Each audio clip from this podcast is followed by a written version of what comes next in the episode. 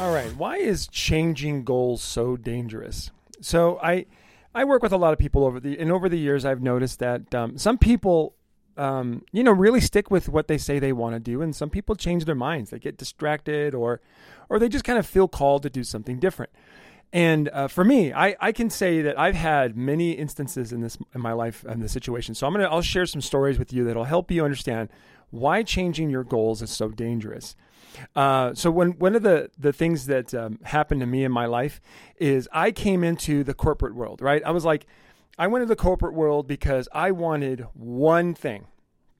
I wanted one thing. I wanted to know what it felt like to make a lot of money, right? Be able to bring value and raise a family. That was what I needed. So I needed a job that made me happy, that brought joy to my life, that made me just love what I was doing so much so that I didn't think about money or I didn't my, money wasn't a thing for me. And what happened? So that was it. I just went in with that that desire. I'm just going to get a job that I love and work with a company that has a lot of room for advancement. Because in my mind, if I just focused on doing the things that I really really love, then the money would just come. And then at the same time, I would raise a family and get what I wanted. So that was my goal. I said that was it. That was what I wanted. And I just kept pushing. And after about, I think it was about six years with the company that I would eventually, uh, I would get fired a year later. But after about the six year mark, I got my fifth promotion, right? And I just kind of said, okay, I got it. I figured it out. This is the way to do things. And this ended up being the subject of, or a big part of the subject of my book. It's called Unleash Fire Twice, Freedom Forever. It'll be re, uh, coming out next month. Um, but the the thing that happened was while I realized I was getting what I wanted, I started to realize that I wanted something different. I realized that I really wanted time freedom. so I realized that I kind of got into the game with a desire to get so in love with what I was doing for a living that I would make enough money to take care of my family. Well, after six years, my goal changed. Right? Now, here's the thing I had been working towards something for so long that I was getting it. I was winning, okay? But as soon as I changed my goal, I went from believing that I was winning to believing I was losing. And that ultimately led to me making some really bad decisions at my job. And eventually I did a few stupid things, which I talk about in my book. And then I kind of walk everybody through how I got fired and how that happened and how embarrassing it was for me and why it was such a big deal. And why it, it eventually being it became part of the most traumatizing thing in my life.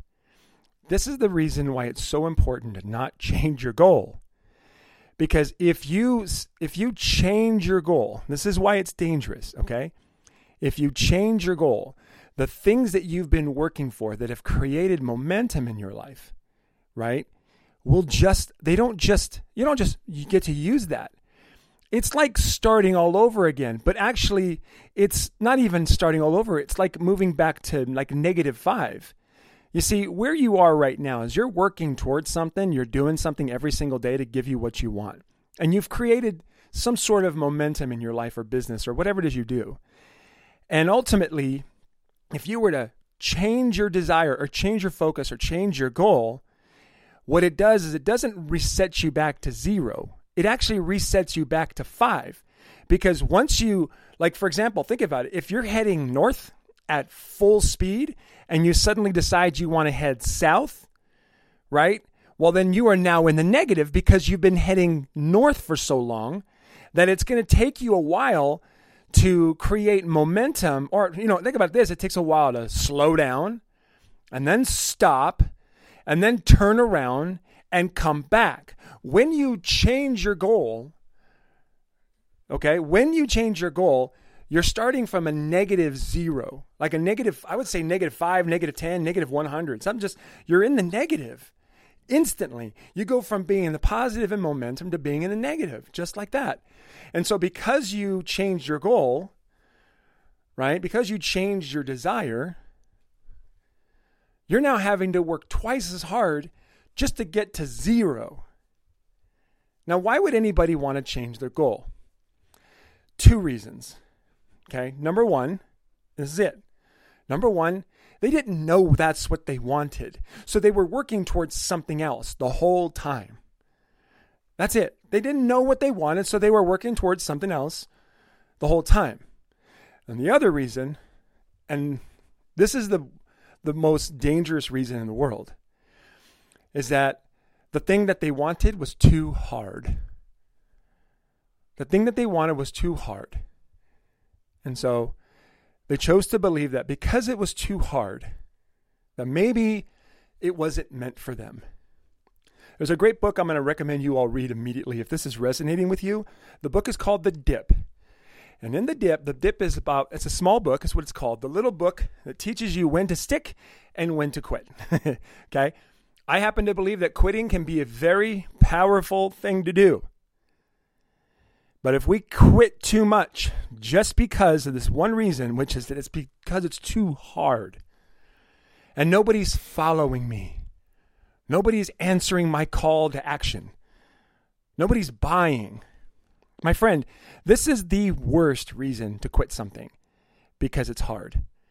And if you quit something and change your goal just because it's too hard, you will always be in the negative deficit it's like this I'm going to head north because I want to do this. Oh man, this is too hard. I'm going to now head south because maybe south is better. You're in the negative, right? So as soon as you realize how hard hitting going south is, and you're like, oh, I'm going to quit this too because it's just not right. So I'm going to go east. Still in the negative. You're now going east. And then you go, oh, this is too hard too. I'm going to quit my goal. I'm going to shift and do something else. Boom. And then shift again. And still you are in the negative. It's like you're constantly in the negative because you're choosing to quit the things for the wrong reasons. You quit things because they're dead ends, not because they're hard, and not because you struggle, not because you get your ass knocked, knocked on your ass, not because you, you get beat up. You don't quit because of those things. You don't change your goal just because it gets hard. You stick with goals because they get hard, because they mean something. Something good is coming. Choose the things that you want to do because you truly, deep inside, know that this is the way to get what I truly want. And when you do that, you'll stop quitting the right things. And ultimately, you won't be in the negative anymore. I hope this helps. For me, my friends, getting to know what it is you want is crucially tied to who you are. If you would just appreciate and love who you are and own it, it'll help you get clarity to what you truly want so that you know when to stick, even if it's hard. You got to pay the toll, you got to pay the price, unfortunately. I hate having to say that, but it's true. The dip, as you read about in the book, is your rite of passage, right? It's the requirement in order to get what you truly want that most people want. It's supposed to be hard. Embrace the hard, love the journey, and be you through the whole process. Get my audiobook, go to unleashyourstrengths.com, join my community, be a part of what we're doing. I hope you have a, an amazing day and choose to be who you are every day.